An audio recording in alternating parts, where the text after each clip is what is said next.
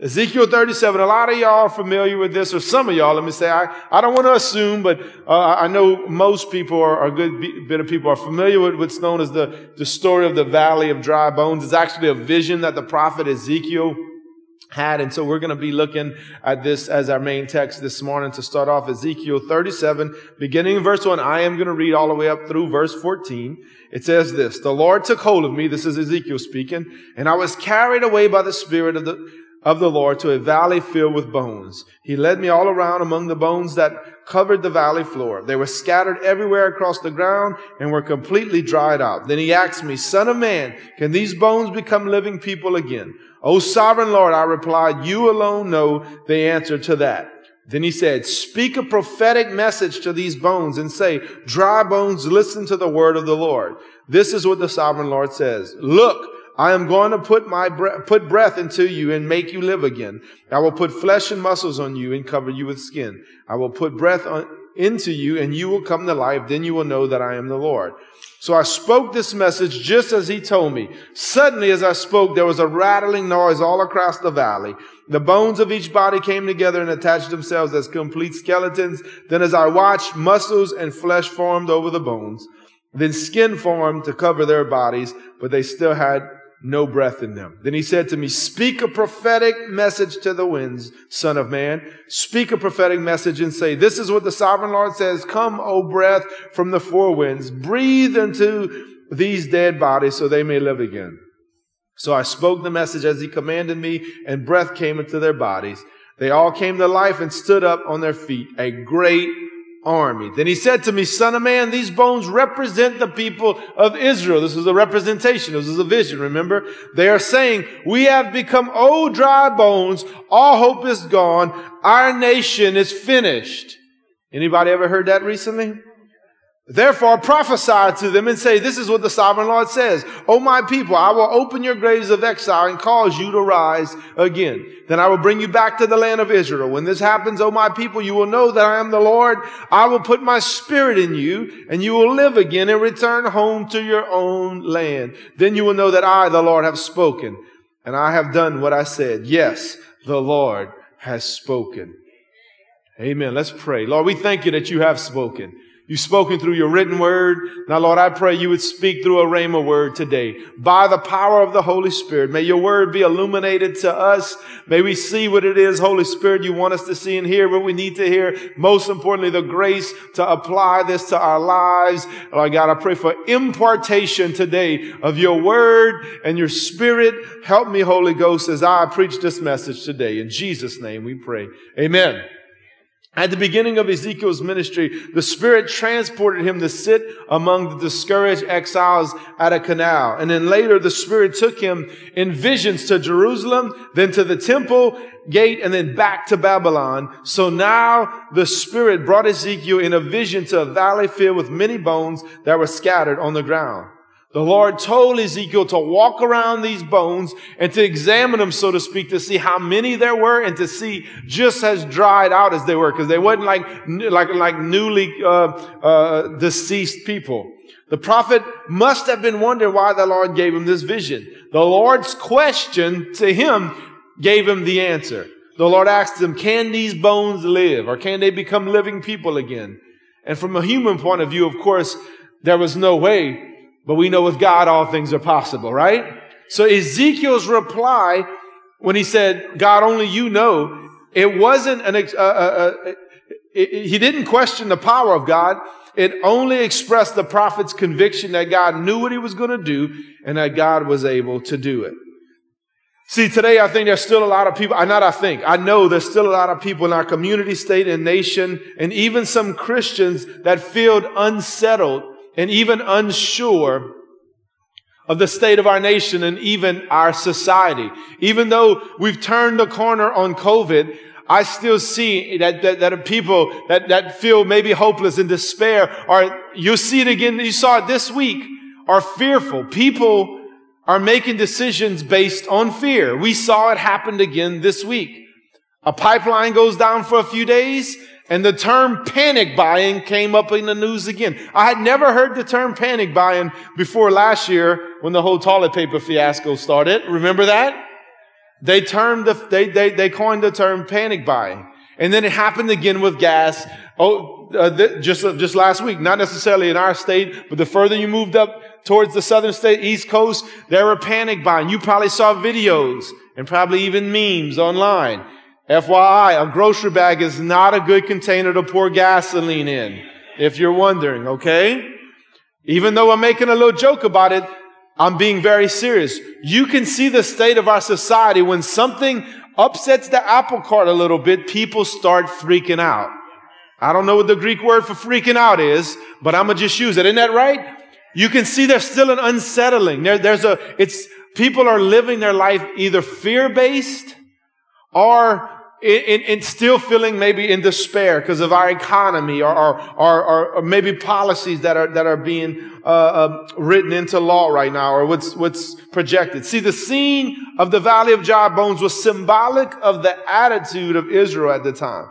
Their hopes for themselves were dead, dismembered, uh, and desiccated.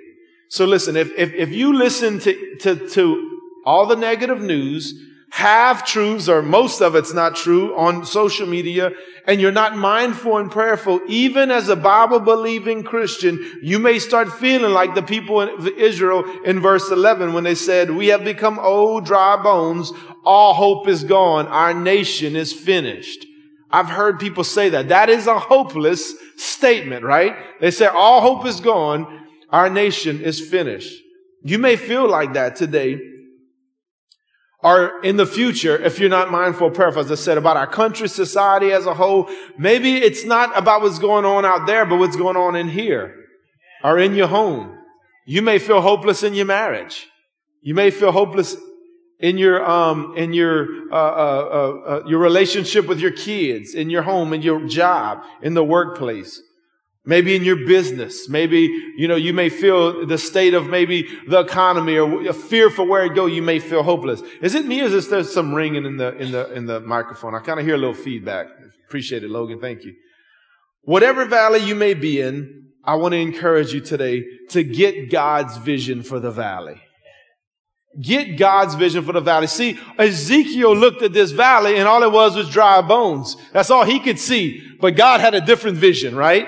There was a valley full of dry bones and he told the prophet, this is what I want you to do to get my vision of what you see. All you see in the natural is, is, is, is death, dryness, impossibilities.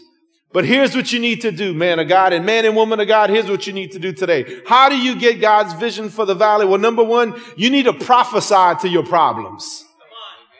Instead of uh, complaining about your problems, you need to prophesy to your problems. Four times in 14 verses right here, the Lord tells Ezekiel to prophesy to the bones in the valley.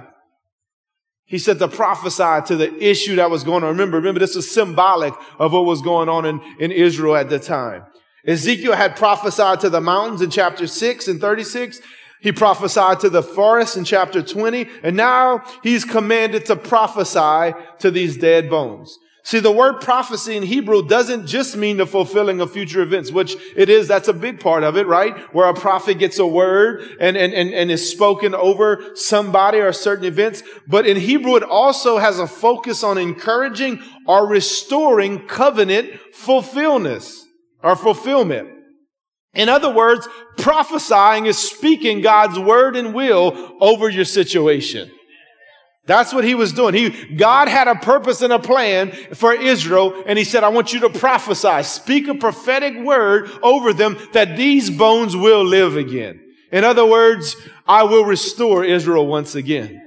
Right? He was speaking God's will and God's word. Now, even in the history, we see it took a long time for that to come to pass. But instead of complaining about it or, or murmur, murmuring or griping, that's how we say it down here, or, you know, boudaying, that's another way we say it down here. Why don't we prophesy to our problems? Whether it's on a national level or right there at your kitchen table. Let's begin to prophesy over our problems. Look what Hebrews 4 12 says, because if we, we prophesy the word of God and the will of God, we know that the word of God is living and what? Powerful. Church, I think we fall short and we forget this when we're dealing with issues and problems, how powerful the word of God really is. And when we speak the word of God, when we prophesy the word of God, it's living and powerful. But not only does it have uh, has life? It imparts life. Look at 1 peter 1.23 for you have been born again but not to a life that will quickly end. Your new life will last forever because it comes from the eternal living word of god right? The very word of god imparts life into us. We get life. Our, our, our spiritual life by the word of God. See, God told Ezekiel to speak his word in verse 4, then it's followed by God's promises in verses 5 and 6. Let's look at that again.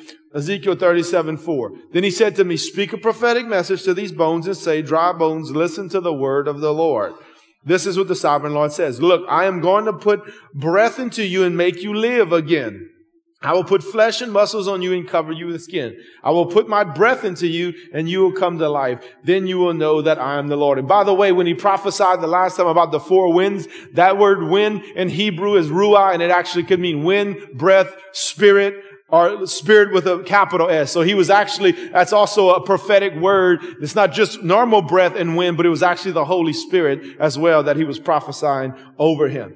Ezekiel obeyed the command and believed the promise and the bones came together again, right? An impossible situation, but because he knew it was God's will for this to come forth and he complied with the command to prophesy, to speak life over those bones, it happened. Maybe you've been going through a personal valley and you've been speaking the wrong things. Maybe you haven't been prophesying, you've been you know what? Multiplying your problems. Come on, that's the word for somebody right there. I didn't, I didn't say that in the first service. You're not prophesying, you're multiplying your problems by what you're speaking. Because we know life and death is in the power of the tongue, and we will eat of its fruit. So if you're speaking death over your circumstances, it's going to get worse. If you're speaking, if you're prophesying the will and word of God, look, it might not turn around, right away. Again, this took years and years for, for what, what, what he saw in this vision to come to pass. But I tell you what, it's what we need to be doing, right? Look what Romans 4:17 says. We're created in the image of God. Think about that as you read this. God is the one who causes dead people to become alive again. He speaks about things that are not there, not yet there as though they were already there. Right? Call those things that are not as though they were. That's prophesying, y'all. We have been given an example by Jesus. We saw Jesus spoke the word to the enemy multiple times as he prayed and he's speaking the word. And we're commanded to do this, right? It's commanded. Remember, it's speaking God's will and word over a situation. We saw this again. I saw it firsthand on Wednesday night, right about right here. Wednesday night, there was a lady that came to service. At the end of service, she came down. She was real broken, real dejected, and said she had some issues. She had, uh, physical issues in her body, both cancer uh, and other things going on in her life. And she was so broken. And she told my wife and I, she said, you know, people continue to make me feel like uh, that I don't matter. That I don't matter, that I'm, I'm not worthy, and something along those lines. And she was just so broken, she was crying. So I begin to prophesy. You know how I begin to prophesy over her? I begin to tell her what the Bible says about her. I said, no, listen, you know what? You do matter because God created you and Jesus died for you.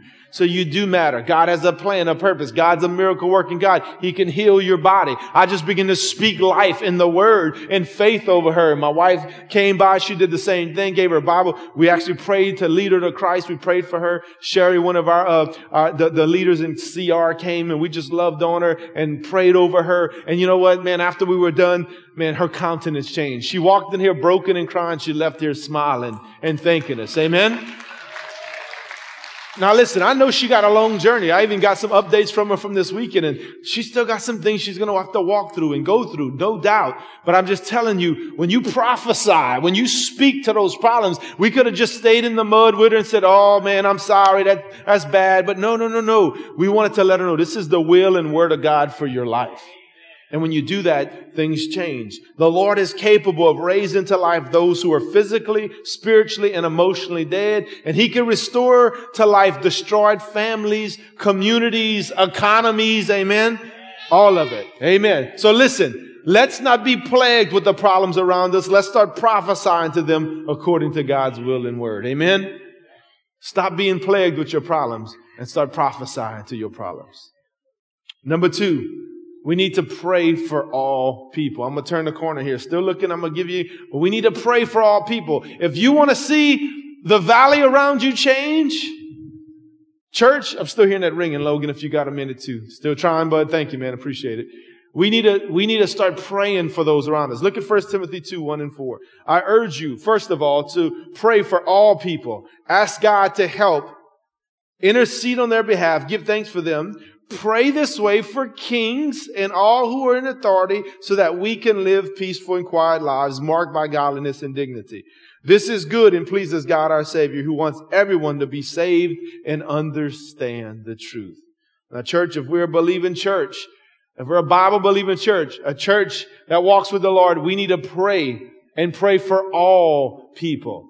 He says, I urge you. This, this wording in the original language indicates and shows the importance and priority of prayer. And the apostle Paul is saying specifically for all people, everyone, everyone. Next it says all people. Does it say pray for some people? Does it say pray for people you like? Does it say pray for people that go to church with you? Does it say pray for people in your political party? No. Does it say pray for people you agree with? What does it say? All people. It says pray for all people, everyone. And God gives us, and I'm going to show you the reason why, because His heart's for every man to get saved, every man, woman, and child. It goes on to say intercede on their behalf, because some people don't know the Lord. And they hard as stone. But you know what? We see that back to our story with Ezekiel. These were dead, dry bones. They couldn't do anything for themselves. So what did Ezekiel have to do? He had to prophesy on their behalf. Because they couldn't have did it on their own. Symbolic of Israel. Israel was in a bad place. So you know what? He had Ezekiel, in a sense, intercede. He prophesied and spoke God's word and will over their lives. We need to intercede for people even when it seems like it's impossible for them to ever change. Sometimes you think, man, that person ain't never going to change. They, they never, their mindset, they're so stubborn. But you know what? We don't know that.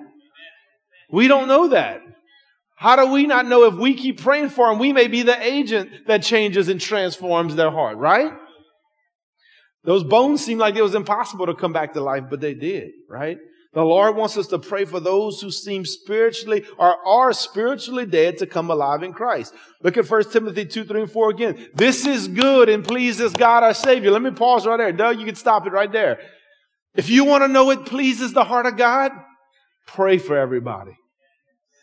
Pray for the person you can't stand the most. Some of you just had an image in your head right there. The person that irks you, aggravates you, makes you the most frustrated. When you pray for that person, that pleases the heart of God. That's what my Bible says. And why does it please Him when we pray for those people? Because God wants everyone to be saved and to understand the truth. Now, the next one is going to be the hardest for some of you in here, some people. 1 Timothy 2 2 says this Pray this way for kings and all those who are in authority. I had about one amen in the first service, too, right there. Paul urged the church, especially to pray for those in authority. Again, specifically, you got to remember, Nero, who was a ruthless and godless emperor, was on the throne at the time Paul wrote this letter to the church, and yet he commanded the, the believers to still pray for them. You're like, yeah, but man, these people, these politicians, man, they wicked, man, they doing, and they, they, they got some horrible things. It's nothing compared to what they were going through when Paul wrote this. Nero was killing them, persecuting them, throwing them to the, I mean, the, one of the most ruthless emperors uh, in Romans history was on the throne at the time and still. Now, you can tell that's why Paul said, I urge you, because I know it ain't easy.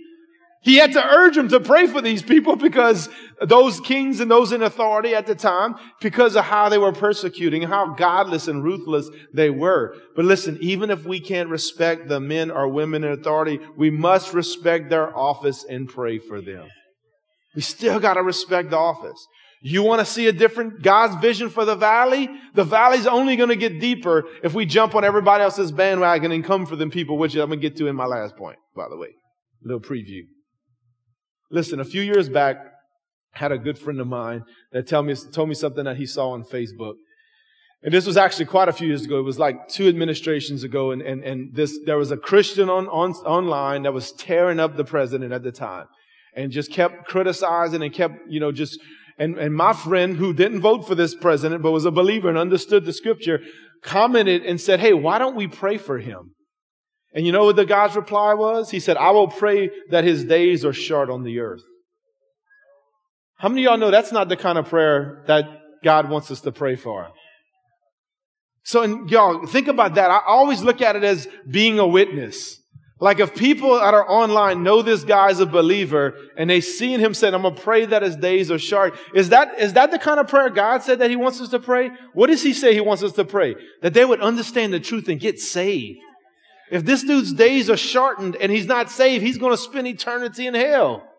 We need to pray that they understand the truth that God softens their heart. I'm a, we just said it, that's, that's God's heart behind it in verse 3 and 4. There's one more thing in this passage that it says I want to point out.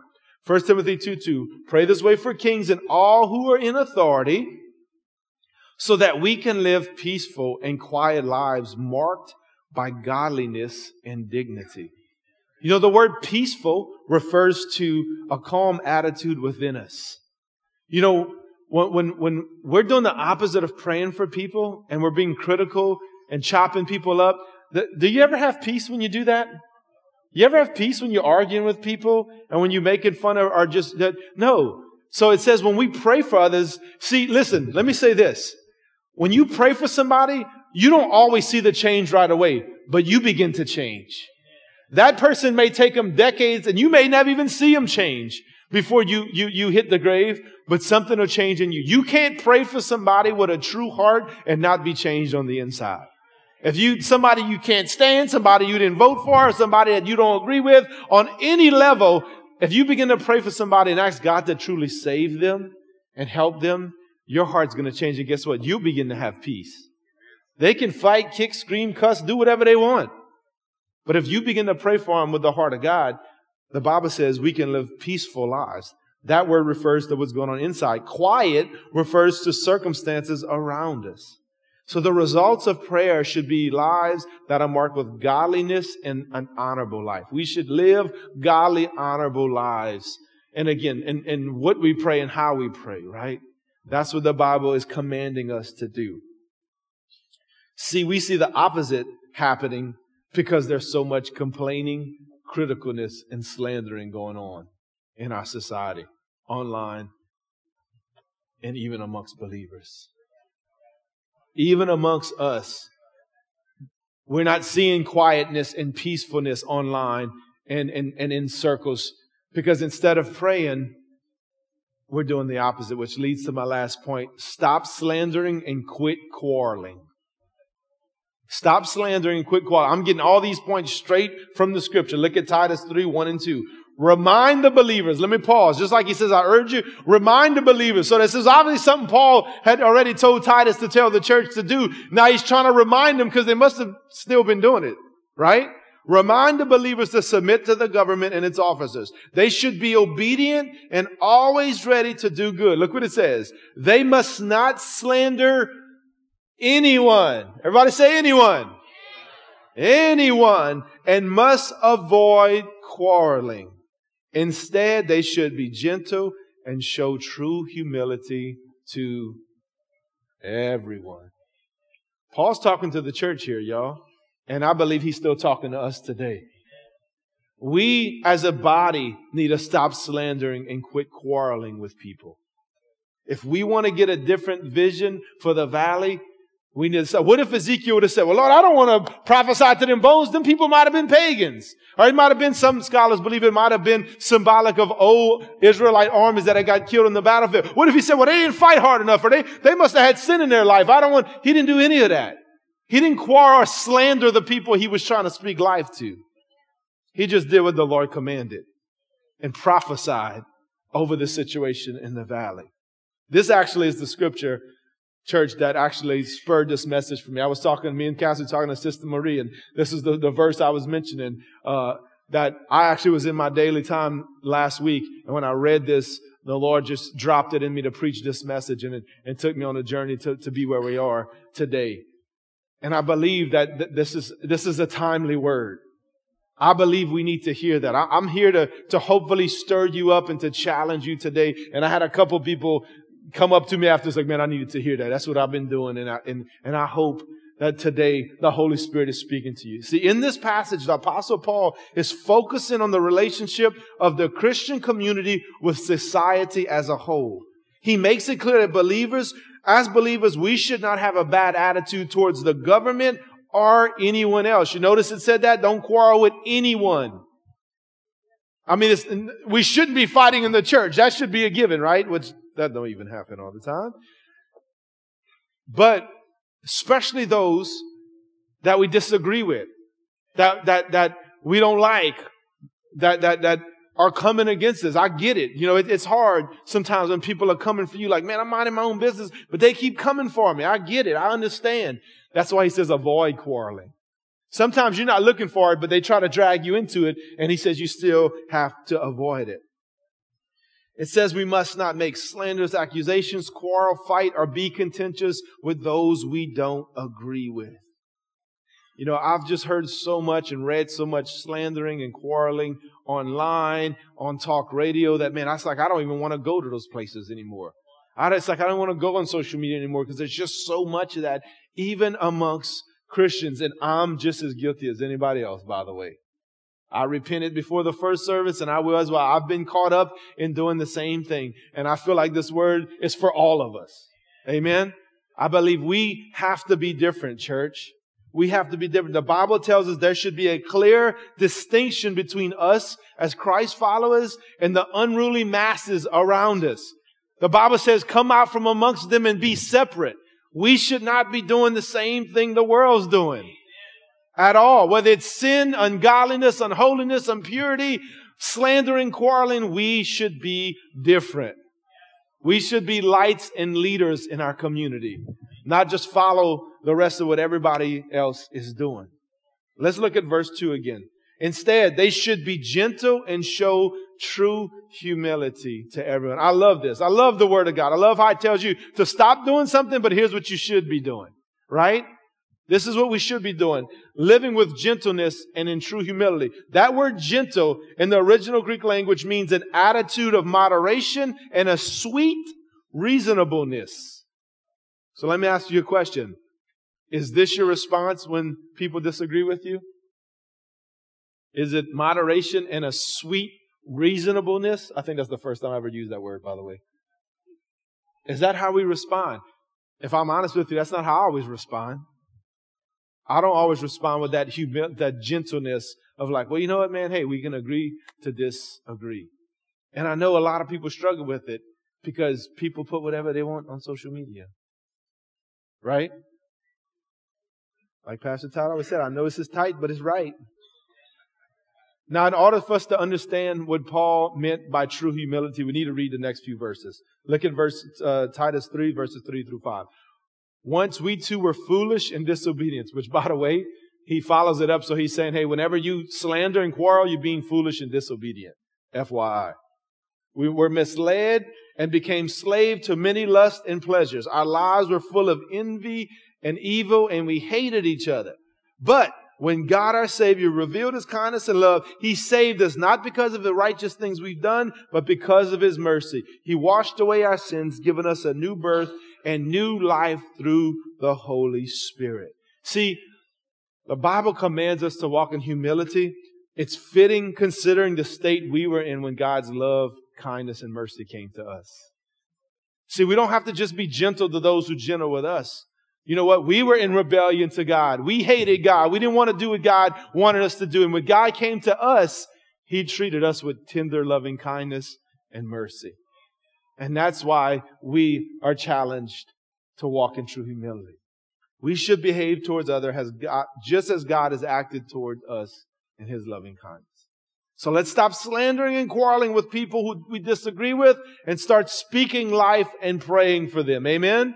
Ties into the first two points. We need to start speaking life, praying for all people, and, and prophesying over our problems, and make a decision today that we're not going to slander other people or quarrel or fight. Avoid it as much as we can. Look, none of us are perfect and start living in gentleness and true humility. When we do this, we will get God's vision for people, our nation, and our personal situations. Amen. So as I close, you know, maybe you haven't been speaking life today. Maybe it, has been the opposite. Maybe you, you, you've been slandering or, or being critical or arguing with other people. Today, in a moment, I'm going to give you an opportunity to repent of that. Repentance means to turn away, to say, you know what, Lord, I'm sorry. I've been doing this. And I got to tell you, look, I'm just as guilty. I, I, I prayed and repented with the first service, and I will with you too. I, I, I've, I've definitely fallen short in this area. Maybe you haven't been praying for our government leaders or people that you don't agree with or people you don't like. Today is a good time to start. Amen. Whether you think so or not, it's a good time to start. Hey, there was a funny, real quick. Earlier, in one of these moments where I was just really challenging the congregation, I said, I believe the Lord is speaking to you right now. And everybody got quiet and somebody's phone rang. everybody busted out laughing. I said, hey, if he can't reach you through me, then maybe he'll do it through a phone call. I don't know. But the timing was like perfect, you know. So listen, I want to encourage you. Listen, guys, we don't have to agree with people to pray for them. You don't have to have voted for a person to pray for them. The Bible makes it clear. Pray for all those kings, that's presidents in our day and age, and all government leaders, all those in authority, from our, our police officers to our to, to local government. You don't have to agree, you don't have to line up, but God's heart is for you to pray for. If you want to see change, make that change happen in your prayer closet. Don't take to social media. Don't pop off about your opinions about it right? Pray for these people that God would save them. Amen? Maybe you're going through a personal valley of some sort. You need to prophesy God's word and will over your problems.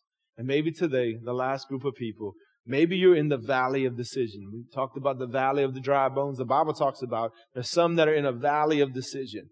You haven't made a decision to surrender your life to Christ, but you know that you need to. I want to continue on in Titus 3, 4, and 7. Last scripture I'm going to read, then we're going to pray. When God, our Savior, revealed His kindness and love, He saved us. How many of y'all thankful to be saved today? Amen. Not because of the righteous things we had done. It's not by works, y'all. We didn't do, we can't go to, do enough good things, give enough money, go to church enough. Not because of what, anything we've done, but because of His mercy. He washed away our sins, given us new birth and new life through the Holy Spirit. He generously poured out the Spirit upon us through Christ Jesus, our Savior. And listen to this. Because of His grace, He declared us righteous and gave us confidence that we will inherit eternal life. I have a question for you. Those of you that are in here, if today was your last day on this planet, would you be confident you're going to inherit eternal life? It says that he, he, He's given us confidence, and that's through the Holy Spirit. All through the New Testament, the Bible talks about how, uh, you know, the, the, the Holy Spirit uh, seals us for that day of eternity. You know, just today, just yesterday, we were at Cassie's grandmother's house. We had a crawfish ball, and uh, Miss Inez, she said she was telling me that there was a 19-year-old boy that got killed last week, right? Last week, right, Mama? And uh, you know, he's in the service, comes home on leave, hits some bad weather, and ends up getting killed. Yeah, I don't go looking for these stories. I hear them every week. I know you do too, right? You read the news like me. So if you're a young person, a teenager, are you confident that if that was you in that car accident, you would be spending eternity? You'd be in eternal life instead of eternal death or separation or damnation, the Bible calls it. Would you do me a favor? Every head bowed, every eye closed. We'll start with this last one. If you said, Brandon, if both today was my last day on earth or if Jesus came back, suddenly the trumpet sounded and we were all out of here, are you confident you're going to spend eternity with the Lord? Bible makes it clear. When we die, there's only two places, heaven or hell. And we made it clear in the scripture, we can't do anything to make it there. It's only by God's mercy and His grace through the Lord Jesus Christ he died, excuse me, he died on the cross for our sins. He took our place and our punishment. But if we believe in him, we repent of our sin, turn away, the Bible says we'll be saved. And you can be confident. You can walk out of this building today confident that you'll have eternal life. With every head bowed, every eye closed, please nobody looking around out of respect for others and reverence for the Lord. If you say, Brandon, I'm not 100% confident I would spend eternity in the Lord. that's you. Don't even think about it. Just lift up your hand. You know who you are. You say, Brandon, I'm not confident. I need to be confident today.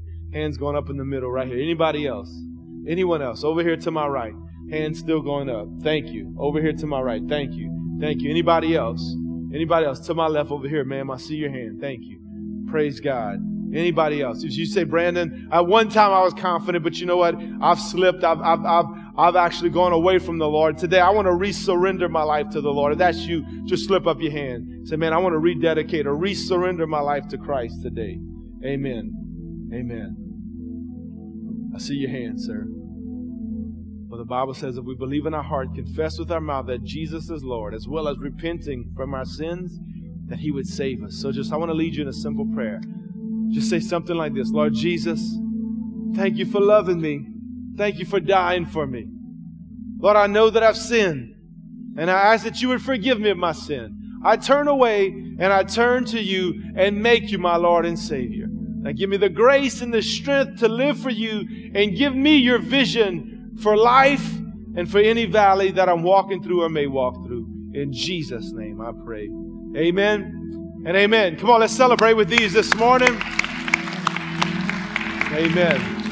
Hey, if you made that decision, you prayed that prayer for the first time or first time, long time, there's a card in the pew says uh, connection card. Fill that card out, bring it to the info center. We have a Bible. We want to help you in, along in your journey. Hey, why don't you stand up with me? But don't leave yet, please. Stand up. I want to really pray through these.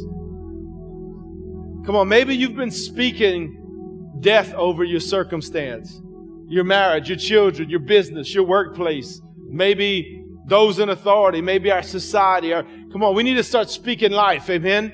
We need to start prophesying. Come on, maybe, maybe you've been being critical or slandering and quarreling. One of these two things, I want to take time right now to begin to repent and ask God to forgive us. Can we do that with every head bowed, every eye closed again? You might want to lift up your hands. Come on, we're all going to pray and repent together. Father, I pray in Jesus' name that you would forgive us. Come on, I'm praying for myself here. I want you to repent right now. If that's been you, if you've been slandering people you know or don't know, or you've been fighting, quarreling with others instead of speaking life and praying for them, let's repent. Lord, would you forgive us today for, Lord God, doing exactly opposite of what you commanded us to do? We're sorry for slandering, for quarreling, fighting, and arguing, being critical with people. Lord, I pray in the name of Jesus that you would help us, Lord God. We repent, we turn away. Help us to speak life.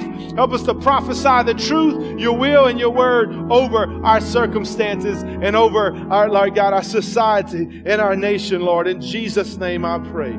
Now, maybe today, maybe you haven't been praying over our government leaders or any of those in authority. Come on, today's a good day to start. Amen. Okay, come on, we're going to do that together. I'm going to leave you, lead you in prayer, and let's pray. Father, we pray for all those that are in authority, Lord God. We pray for our, our federal government officials, Lord, our president, the vice president, all the, the cabinet, Lord God, all those in the, the federal, Lord God, uh, level. We pray those that aren't saved that you would save them. Come on, church. That's his heart, that every man would get saved to know the truth. For every single person on the federal level that's not saved, Lord, lift the blinders off of the mind of the unbelievers. Send godly counsel and godly people them. We pray a wall of protection around them and their family. Now let's pray over the state level, Lord. We pray over our governor and our lieutenant governor, our AG, all those, Lord God, that are in the state level. Save those that need to be saved, Lord. Those that are godly, help them to lead by godly example. We pray health and wholeness to be upon them in Jesus' name. Now we pray for those at the local level, for Mayor Guillory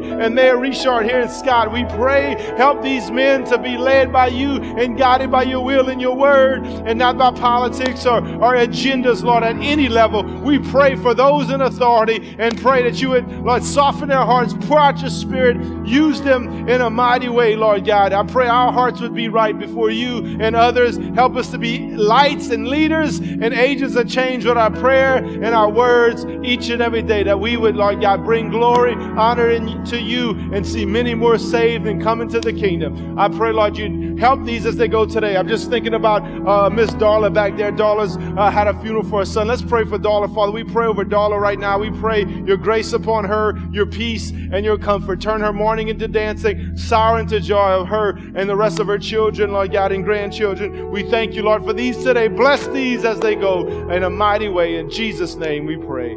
Amen and amen. Well, God bless y'all. We love y'all. If you need prayer for anything specifically, we'll be down here to pray with you. God bless you. Have a great day. Hey, invite your graduates to come get honored next week.